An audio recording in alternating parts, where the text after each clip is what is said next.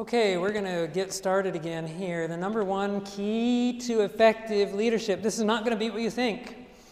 In fact, I really wrestled with doing this the last session. I should have done it the last session. Um, uh, but I thought you can talk about being a leader, and if people don't see themselves as leaders, they're not going to want to know the number one thing you got to know as a leader.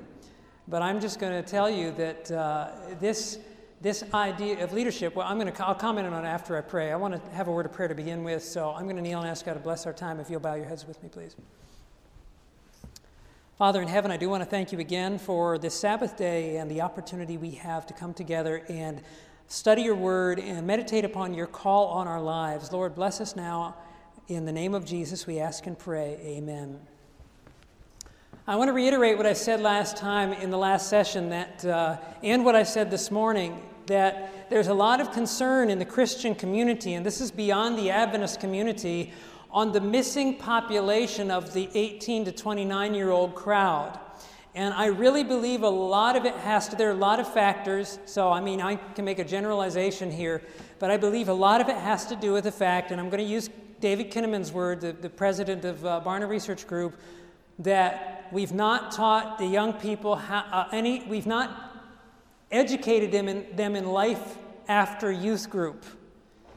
And the fact of the matter is, I've got a, I've got a, one of my church members right now has taken a year off from missionary service, uh, was a student at one of our universities, is a student at one of our universities, and came to me in his first year and he said to me, Pastor, I, I, I forget what I had preached on. I, I'd made some kind of emphasis on our involvement. And he said, Pastor, I have to tell you, he says, I just, I'm not really involved in church. I said, Well, tell me what the problem is. He said, I go to the university. It's university church. It's this big, massive church. I don't know what to do or how to get involved. Of course, he goes to a church that's a smaller church where he comes from. And the fact of the matter is, many young people, Adventist young people, let me just put it this way we don't have a lot of mega churches in the Adventist church. You know where you find them? On university campuses. That's the reality. And so here come Adventist kids, and they go from home in that little country church with 50 members or less, 75% of them with blue hair, and they get into, and I'm not talking about dyed blue hair like people do today, but I'm talking about, you know, the, that shade, that lovely shade of gray that the older generation has and uh, that sleepy little country church, and they come into a church setting where everything is entertainment driven, geared to them. So they have a rockin' church service with all kinds of things to grab their attention, only to go back. They don't sing anything out of the hymnal, and I'm being a little bit uh, overgeneralizing here, but I'm going to tell you it's not too, too far off the mark. Then they go back to their little country church, and they say, they go for a week if they go, and then they stop going altogether. There's a total disconnect there. I've seen it not only in the college age, I've seen it in academy age, and I told him, I told my young church member, I said, listen, here's the problem you're having. You have, you have been coddled and catered to every t- all the, the way through high school. And what happens is, of course, you've got Pathfinders, you've got Camporees and everything else, and then you turn 18 years old, and boom, you're out of Pathfinders. And if you're not in college, then there you are in your sleepy little country church, and nothing is relevant anymore. There's a disconnect. Uh, we talk about young people being the church of tomorrow. Have you ever heard that? Young, they're our church of tomorrow. There are our leaders of tomorrow. And the young people say, well, if we're leaders of tomorrow, I guess we'll come back tomorrow. The reality is, they're leaders of today. You're leaders of today. You need to be leaders of today, and the, we've not cultivated that. We've lost this segment. And again, this is not just in the Adventist church, this is in Christianity in general. Besides the fact that our culture is constantly competing for your attention. And our culture is very entertainment driven. I'm going to tell you, when you got people catering to you to entertain you all the time, then to come into some little country church with 50 members just isn't all that interesting. And we are sadly lacking the missionary spirit. When I say missionary spirit, for, for some of our young people that do catch the missionary spirit, they say, Oh, yeah, I'm going over to Mexico. Let me just give you a news flash. We need missionaries here in America. We do. You go around to our little churches around, and what do we need? We, uh, we need young adult missionaries who will go into that church with their energy and, and excitement and work to build up the work of God. You go back to the early church of Acts, you see thousands baptized in a day, but I'll tell you, you're not going to find an entertainment driven megachurch there. In fact, the Bible says when they all started gathering together in Acts chapter 8, God allowed persecution to come on the church and spread them all over the place. Because it wasn't His design that they all get together in a big megachurch and they just, hey, Lord, here we are to worship. I had somebody ask me that. They said, Pastor, you know, this talk about mission and everything else, isn't it just about worshiping God? Coming into his house and, and, and basking in his presence and worshiping him? So I want you to entertain the thought with me for a minute. Um, I don't spot too many parents in here. I'm a parent, but you have parents. You can relate. You have siblings, brothers and sisters. How many of you have younger brothers and sisters? Okay, imagine your younger brother, younger brother or sister was, uh, was kidnapped. Or let's not just say kidnapped, let's just say they are missing. They were supposed to come home from school one day, didn't come home. And initial thought is, whoa, you know, and I don't know what the curfew rules are and what the rules for this, that, and the other. Maybe they went to a friend's house and, and there could be all these things processed, but day one passes, day two, day three, still no word. Day four, Mom and dad haven't heard from them, you haven't heard from them, their friends haven't heard from them. How are you feeling? A little bit, little bit panicked? Anybody feel a little bit panicked at that? Yeah, I think I was. As a parent, you're definitely, you're panicked. This is your child. And you have heard nothing. And, and, and, and to make it a little clear, maybe your, maybe your younger sibling is 18. so let's say the 10 year old, you know, the 8 year old. You're beside yourself. You're, you're, you're panicked. Where are they? What happened to them? You've talked to the authorities. Nobody has, at this point, nobody's found them. And your friends hear about it, and your friends come over to visit you at your house. They know you're feeling down, so they come into your house and they say, Well, we just wanted to come in here and tell you how much we love you and how, you know, you're just, uh, we just want to tell you, you're such a kind person, a loving person, and a generous person. We just, we thought you would feel better if we told you that. And we even came to sing you some songs because we really love you. Now, in this state of mind, what are you going to think? What are you going to say to your friends? If you really love me, what? Help me find my child, right? What do you think it means to God when we're going to come in his house and talk about how great he is? We're just going to praise him and we're going to talk about how great He is and how much how loving He is and how much we love Him for loving us, but we're not going to do a thing to help Him find His lost children. That's an insult to God. That is not worship. You cannot worship, my friends, if you don't have a passion for the lost. You can't worship a God whose whole existence is passion for the lost. And, and, and I'm afraid that some people, they'll throw those kind of things out there like, well, let's just worship God.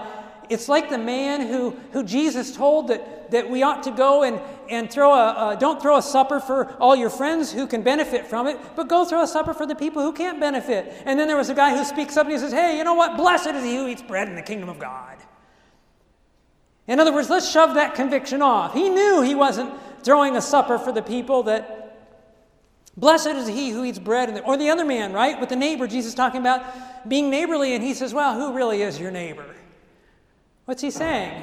He's saying, get off the conviction, okay?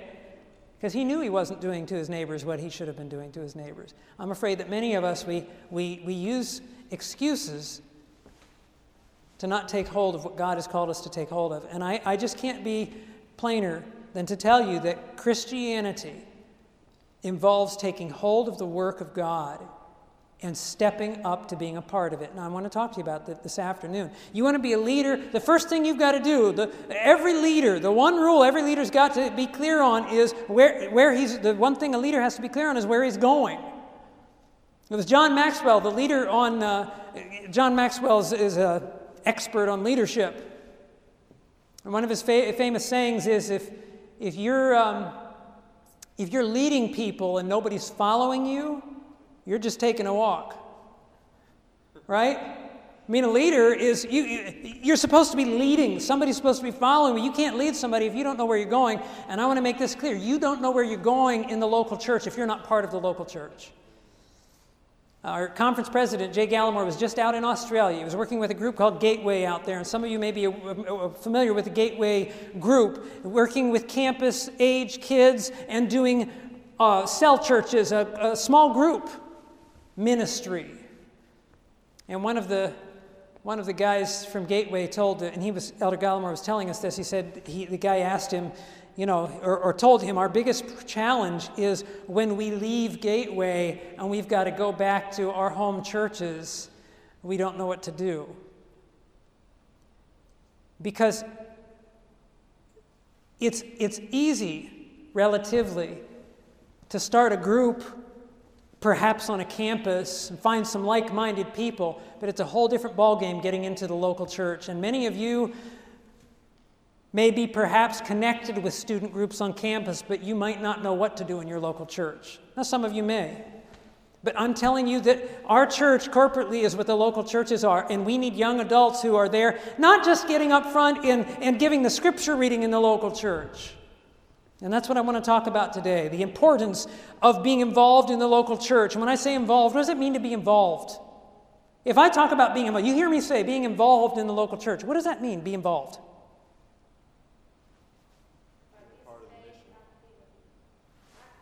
Okay, being active helping to further the mission. That's good. A lot of people say active or doing something. If you do doing something in your local church, but does doing something necessarily mean you're involved? What is, let's put it this way. Let me ask it this way.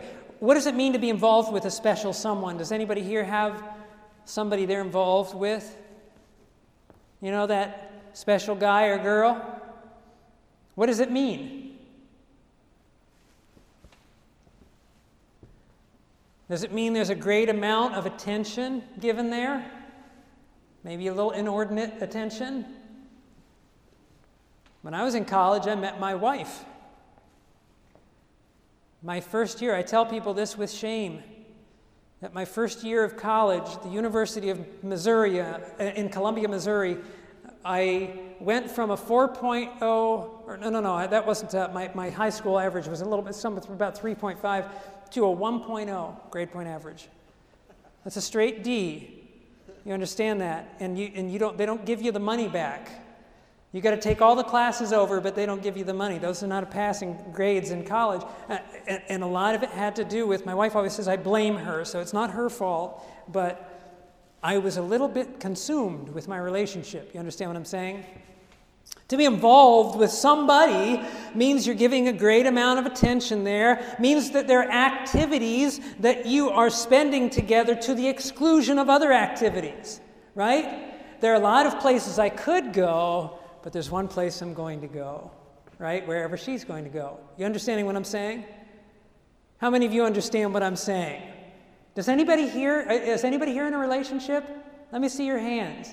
You know exactly what I'm talking about. Okay? Anybody who's been in a relationship, you know what I'm talking about. You're, you're involved and you're spending, and, and as you're spending that time together, the more time you spend together, you might even start to entertain ideas like this.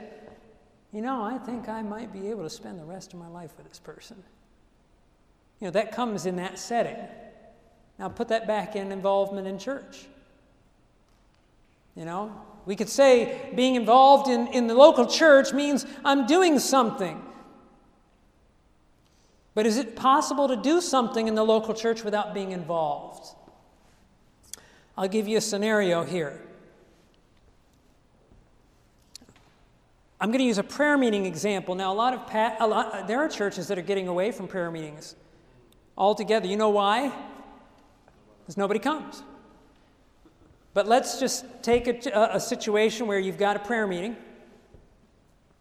and uh, pastor is leading out, and he schedules some of the elders of the church to lead out alternately. So the pastor may do it this week, and an elder does it next week, and another elder the week after, and the pastor the week after, and they make a schedule. So the elders begin to fill in those spots. But it's altogether possible that when that elder isn't on schedule, he doesn't come to prayer meeting. I wish that wasn't the case, but I've seen it happen. I've been a pastor for, for quite a while. Let me ask you a question Is that elder who only comes when he's on the schedule involved in the church? He's even an elder. No, he's not involved. If you treat a relationship like that and you only show up to the things you have to, right? She or he tells you, you better be there or we're breaking up. Okay, I guess since you're breaking up, if I don't be there, I'll, be, I'll show up. If that's how the relationship's based, it's not going to go very far. Isn't that right? It's possible to be involved, uh, to be doing something rather, without being involved. And I want to suggest this to you attendance can be a greater indication of involvement than work can be. Attendance can be a greater indication. And if you want to be a leader, if you want to answer the call of God for your life, then you're going to have to start showing up to things. It's a reality. Can you imagine a leader who doesn't attend in the area where he wants to exercise influence?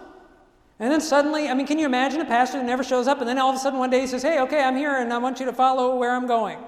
we, we don't know where you're going, man. And you don't know where we're going because you're never here. You hearing what I'm saying? Attendance can be a greater indication of involvement than work. I want you to take your Bibles and go to Hebrews 10 with me. Hebrews 10, we're going to verse 25. This is that great attendance text. Given in a last day setting. Hebrews 10, verse 25 tells us, and I'm reading in the New King James Version, not forsaking the what? the assembling of ourselves together, as is the manner of some, but exhorting one another, and so much the more as you see the day approaching. What day is that? The day of the Lord, the day of Jesus' second coming. So we're looking for Jesus' second coming, and the closer we get to the second coming, what does the apostle tell us to do? Don't forsake the assembling of yourselves together. Now, the question we need to ask is why? What's the purpose that we should be assembling? And he says we should be assembling together not less, but more. Why should we be doing this? Look at the verse right prior to that, verse 24. He gives the reason. He says, And let us consider one another in order to stir up love and good works, not forsaking the assembly. See, a lot of us think when it comes to attendance, we think about what we're going to get out of it. And then we gauge everything on that. Well, you know, I, I'll tell you, this is the worst. I don't know how it is here on campus. I know when I've pastored in the city, I pastored in Grand Rapids, and we had lots of churches, and we had more church hoppers there. You know what I mean when I say church hopper? These are the people who say, What's the greatest entertainment value going on this weekend? Oh, they got a concert over at this church. I'm going to go over there. Oh, they got a special speaker over here. I'm going to go over here. Never involved in a local church. It's always about what I'm getting out of it. But according to Scripture, why do we go? And why should we be going and gathering more and more? Considering one another. We should be going not for as much what I'm getting out of it, but what I can give to it, what I can put into it. It's been several years ago now that I baptized a man. Uh, he'd come to an evangelistic series we did in Grand Rapids, and uh, it, it, it, to me, it's the, the, it really communicated this truth. It's kind of the epitome of uh, this, the importance of this, this subject. This man came. Uh, I'll never forget his baptism. The way I typically will conduct a baptism, I like to do them. I don't like to do them during the church service if I can help it because they're always rushed. You can't make it as special because it's like, okay, well, we got to get through the service and get out by 12. So I like to do them like a, like a Vespers service, and that's what we did. We had several people we were baptizing, and I'll never forget in that baptism, um, I was sitting up front. I'll typically, we'll do, we'll do the, uh, the baptism. First, we'll have, the, uh, we'll have them do the baptismal vow up front. And then we'll have somebody lead out some hymns, and we'll go back into the baptistry. We'll do the baptism. And then after the baptism, I'll have them share personal testimonies, those who want to, and then they'll sit in the front and I'll give them a charge. And then after that, I invite everybody who's come to the baptism and I line them up up front and have everybody come up and greet them and welcome them to the family of God, right? So here I am at this baptism, and I'll never forget this guy's family who came to the baptism wife, his wife's mother, and his wife's sister. And as we're sitting in the congregation, I still see them. They sat right there, like this. And I'm telling you, they didn't smile the whole time. I'm convinced they only came to let him know how displeased they were with the fact that he was getting baptized. They did not want him to be baptized in the Seventh day Adventist Church. So there they are, sitting up there scowling the whole time. Lest you think I'm making this up, then when it, we get to the end of the service, I invite everybody to come up and greet them. Not a single one of his family members greeted him afterwards. Now, I knew this guy, this brother, was having struggles in his home because of the choice he made to follow Christ. You following what I'm saying? He, he was sacrificing something to follow Christ. Now, when it comes to prayer meetings in the church, you know who comes to prayer meetings without a, uh, without a hitch? The people who are real regular prayer meetings? It's the new people. Above all people, the new people. See, because they realize they need it the most. And this man, I'll never forget, prayer meeting, our prayer meetings were just like any prayer meetings. Uh, attendance is a, a, a, a, margin, sparse, from the general attendance and Sabbath. And I remember seeing that man coming to the prayer meeting and sitting by himself in the prayer meeting and thinking to myself, I mean, I'm leading out, thinking to myself, I wish there was at least one church member who cared enough to be here to sit next to that guy who's given up his whole family for Christ. No, but we don't consider one another. We consider ourselves and we say, oh, it's not prayer meeting. I've probably heard it before, and the kids got Little League, and I'm working late, or I need to make some extra money, whatever it is. And sometimes I'm not saying they're not legitimate reasons a person may have for not being at a prayer meeting, but I'm just telling you that in the context of Hebrews, the purpose for us attending the services of the church is not just for what we get. According to Scripture, it's for what we can give. And I want you to put yourself in the place. How many of you have ever been in that experience where you've come to prayer meeting or any kind of spiritual meeting and there's just a couple people? You come and there you are with two other people. How, what's your initial thought? What's your initial reaction, honestly? This must not be that important. Right? There must not be anything going on worthwhile here. Right? I mean, look, I, I, I do it as much as anybody else. I hate to say it, but the reality is that's what we tend to do. It tends to discouragement.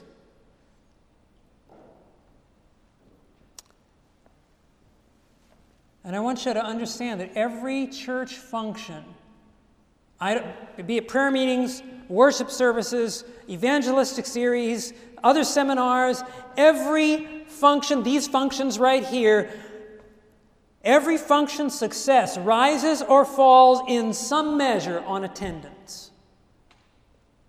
In some measure or another, attendance, attendance factors in. And one of the greatest ministries that you can do for the church and for yourself is a ministry I like to call attendance ministry. One of the easiest things in the world to do, just show up. You can't be a blessing to something you don't show up to, can you? Yes or no? You certainly can't be a leader in a place where you're never showing up. You can't have any influence on people in a place you aren't present at. If you're going to be a leader in the cause of God in these last days, then you've got to learn the importance of attendance ministry. You may say, well, why should I attend? let's start with what should I attend? We've looked at a little bit of why. What should I attend? What are some of the things we ought to be attending?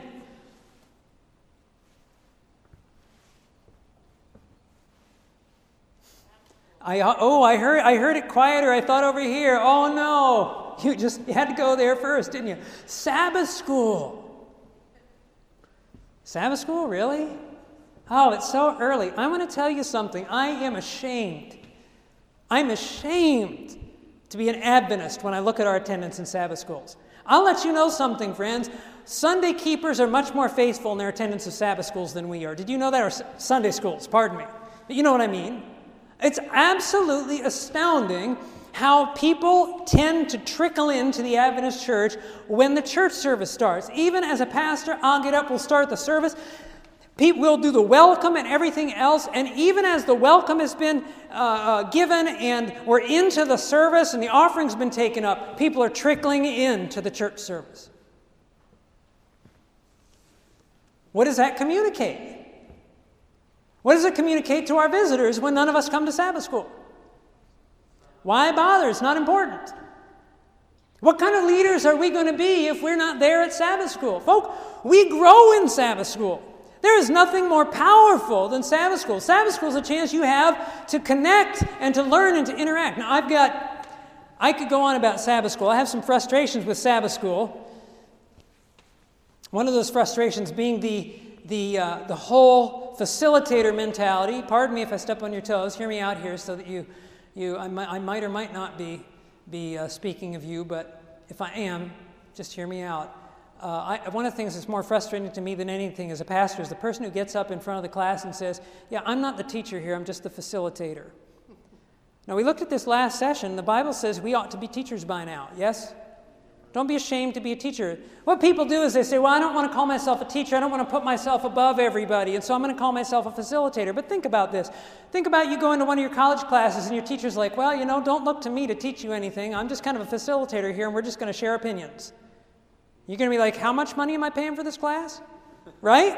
Now, I know you don't pay for Sabbath school, but the fact is, if you are asked to teach the lesson, teach the lesson.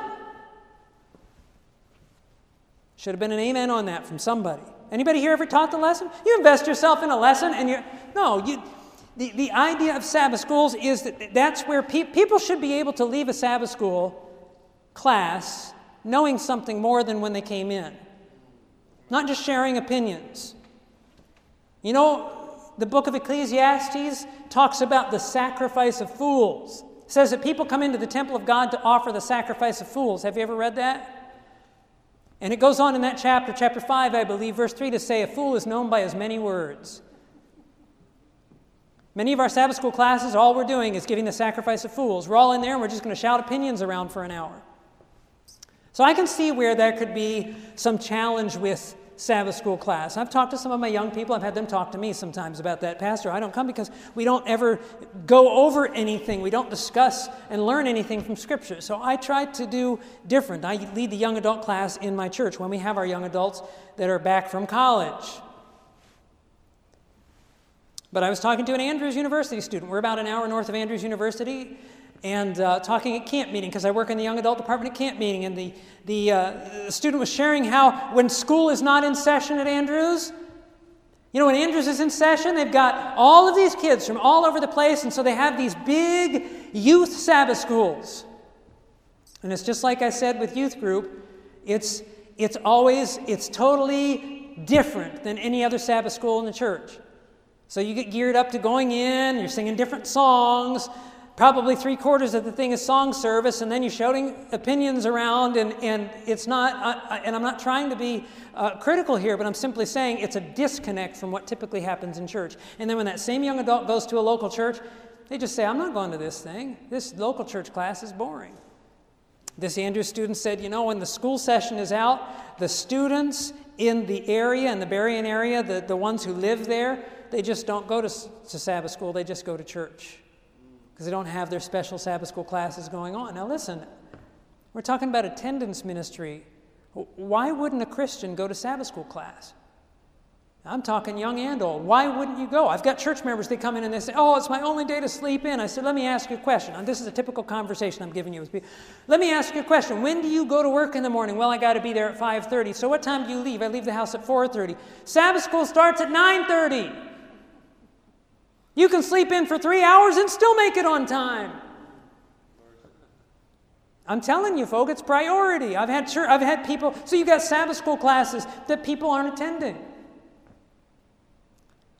What else are things that we should be attending in, ha- in the happenings of the local church? Prayer meetings, Vespers. I'm looking for something a little more nitty gritty. Well, no, evangelistic series are exciting. Oh, what's that? Board meetings. Most churches, let me tell you something, most churches have open boards. That means you can go and find out what's discussed in the business of the church. And no, it's not entertaining. Sometimes it is. Board meetings, if you anybody sat on boards, but it's not generally entertaining. But the thing is, that's where the work is being planned. What else? Now, a board meeting could be an open board, and some boards aren't open boards, but generally it's an open board, which means you can sit in for most of the discussion and participate in what your church is planning. But beyond that, what is something that is open to everyone? Not the board. Business meetings. Business meetings. I remember my brother Jim making a comment this summer at camp meeting about his daughter, who's 12 years old. Well, she's not 12 now, but when she got baptized, 12 years old. And they had business meeting, and they go to business meeting, and she's going out to play. And he said, Ho, ho, young lady, where do you think you're going? I'm going out to play. He said, You just got baptized. You're a member of the church. You need to come to the business meeting. Now, she wasn't jumping up and down about it, but I'm telling you something. In the book Education, the life work chapter I talked about earlier, Ellen White says that one of the first things young people need to know is the importance of church relation. When they come into the church, one of the obligations that they need to be taught is to be part of the local church. It's not just young people. The majority of people don't come to the business meetings of the church. Like, are you a member here or not? I think to myself. That's part of church. Why would a person, why would a person attend a business meeting? Well, I guess if you're not interested in what the church is doing, you wouldn't. I guess if you're not interested in using your influence in the work of that local church and the mission territory of that local church, you wouldn't. But otherwise, you would be there, right? And I understand that some of you here haven't even thought of that. I, have got a statement similar to, to this, I'll bring in, in, in just a moment. But I'm, i keep bringing things from the life work chapter just because it's such a phenomenal chapter. I really do want to encourage you to read that chapter, the life work in the book Education. And one of the things Ellen White talks about in there is young people and how college, the college experience, unfits many of our young people for life.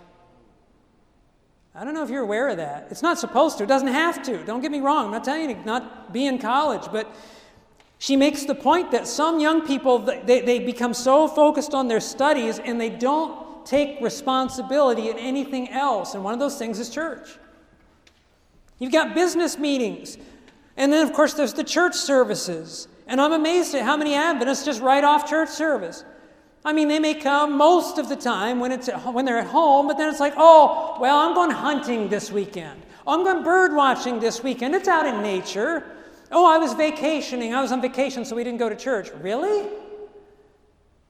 I mean, when I'm on vacation, I look up where the Adventist church is. I've gone to lots of different churches. Some of them have been really crazy, but listen, I go. I'm a Seventh day Adventist. It's a Sabbath day. It's a holy convocation. That means a gathering, and I'm going to gather with the people of God because I'm invested in the work of God. Young people, you need to be invested in the work of God. And too many young people just, they, they, they, they haven't made that transition to see that, oh, yeah, it's not mom and dad anymore. It's me. I'm the person now who's taking control of my life and choosing to be a leader in God's work. And one of the things that is a key factor in being an effective leader is being there. Attendance ministry, the ministry every one of you can do. Another thing that should be attended is communion service. I'm surprised how many people skip out when they find out it's communion Sabbath. If somebody invited you over to their house for dinner and made a special meal, what would you say? I'm going to tell you what you would do. You would go and you would eat it. And why? Because to say no after they went to all that trouble or to go and not eat it would be a slap in the face, wouldn't it? But every communion Sabbath, they're Adventists who slap God in the face because He's prepared that supper for them, that special supper for them, and they say, Ah, it's communion Sabbath. I wonder what else is going on.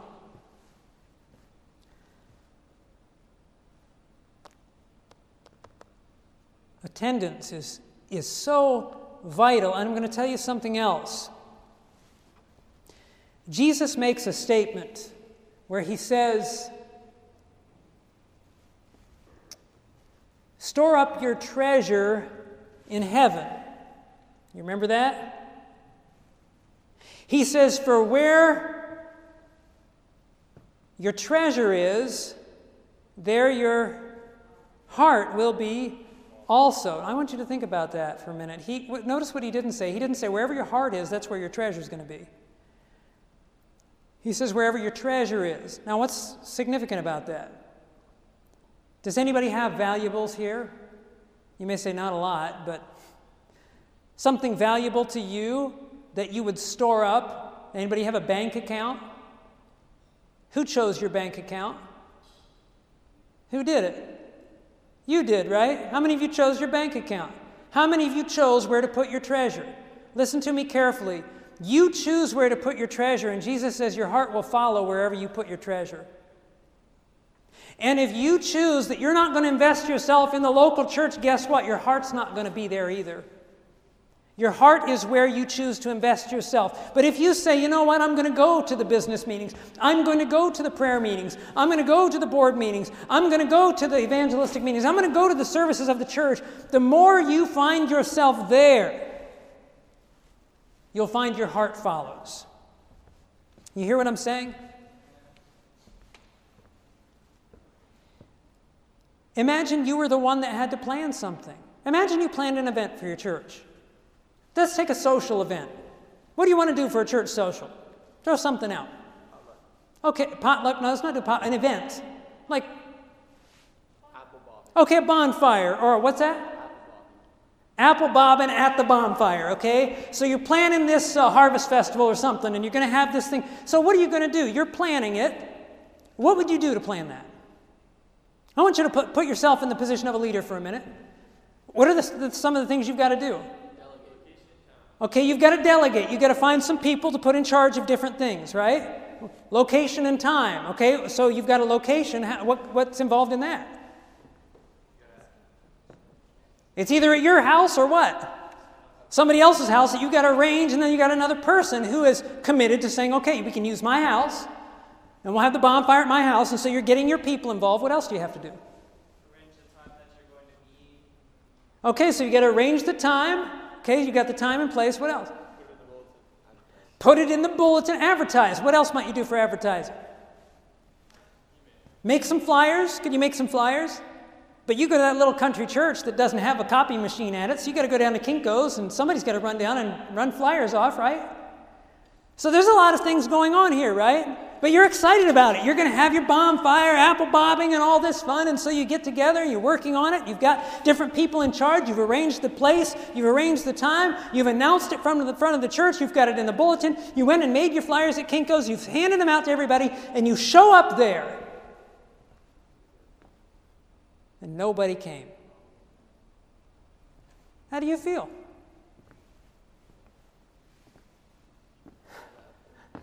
You feel pretty bummed out, right? You feel pretty insulted. You know, that's what happens all the time in the church. We nobody even thinks about it. Not just with socials. What happens when you don't show up for Sabbath school? What happens if you got the lesson? Say, hey, could you teach Sabbath school this week? Oh, you're all panicked about it. You've gone into all this hours of preparation to make sure it's just right, and you get there and nobody comes.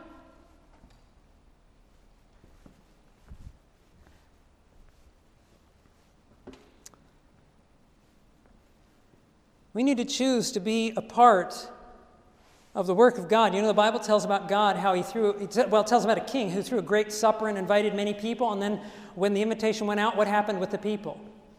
They all began to make excuses. And you remember what the scripture said? The master of that house was angry with those people who didn't come.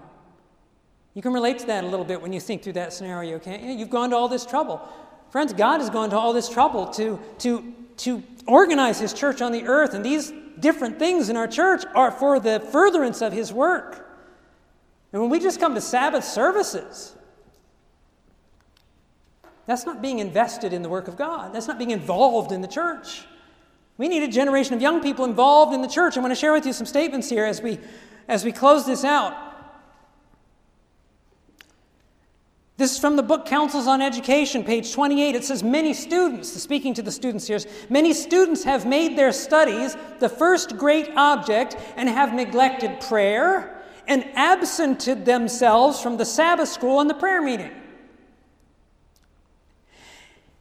And from the neglect of religious duties, they have returned to their homes backslidden from God. So you can come to a Christian school. Why do you come to a Christian school? Why not go to a secular school? Because you want to maintain your Christianity, right? You want to maintain your spirituality. But it says right here if you come to the school and you distance And what's the word used here? Absent yourself from Sabbath schools, prayer meetings, and religious duties, you return to your home backslidden. A most important part of their education has been neglected. That which lies at the foundation of all true knowledge should not have been made a secondary consideration. But too often, our spiritual life and spiritual activities and the practical spiritual activities are put on the back burner. She quotes Psalm 111, verse 10 The fear of the Lord is the beginning of wisdom. And Matthew 6:33 Seek first the kingdom of God and his righteousness. This must not be made last, but first. I've got another quote here I'm not going to read about how relationships do the same thing. And young people who God is calling to be leaders allow themselves to be distracted from a work He has entrusted them with. My young people, I want to tell you something. Our church is in desperate need of young adults who will seriously take hold of the responsibilities in the local church. And it's, I'm telling you right now, it's not easy. It's hard work to get into a local church where the fact of the matter is the culture in our local churches is not the young people, it's most of the people. They just don't want to get involved in things, which means you have to do double the work. but it's the call of God on our lives. It's the thing that God has given you and me to keep us strong spiritually. And ultimately, by faith in Him, it's going to finish the work. And I'm going to tell you, saints, the work is going to finish with us or without us. We can be a part or we can choose not to be a part. I'm appealing to you to choose to be a part of the work of God. Even now, I would encourage you to be thinking about how you can be more involved. And if, you, if, you, if you're not settled into a church here on campus, settle into a church. I know there are a number of churches in the area. Get involved in a church that you can be involved in and start taking an active part for your own soul's sake and for the sake of those others who are coming so you can be a blessing to them. Step up to the call of God to be a leader to be first and foremost to take part in the ministry of attendance. How many of you will take that challenge today? Let me see your hands. Let's bow our heads. Father in heaven, Father, you know the need we have, not just of the young, Lord. We are in a society that is so non committal that the work, your work, your, your, your mission is languishing in this world. And Father, we should be years ahead of where we are. But you are raising up a generation of young people to be leaders, to take those responsibilities. And it starts, Lord, with us just showing up and being invested and involved in your work, that our heart may be bound up with your work. I pray, Lord, for those who are here today. I pray for the hands that were raised. And Lord, for those who didn't raise their hands, I pray that you would strive with them and impress them with the with, with the utter and, and vital need, not just your, the need that your cause has, but that their very soul has to be an active part of this work. Bless them, Lord, to this end. I ask and pray in the name of Jesus and for his sake. Amen. This media was brought to you by Audioverse, a website dedicated to spreading God's Word through free sermon audio and much more. If you would like to know more about Audioverse, or if you would like to listen to more sermons, please visit www.audioverse.org.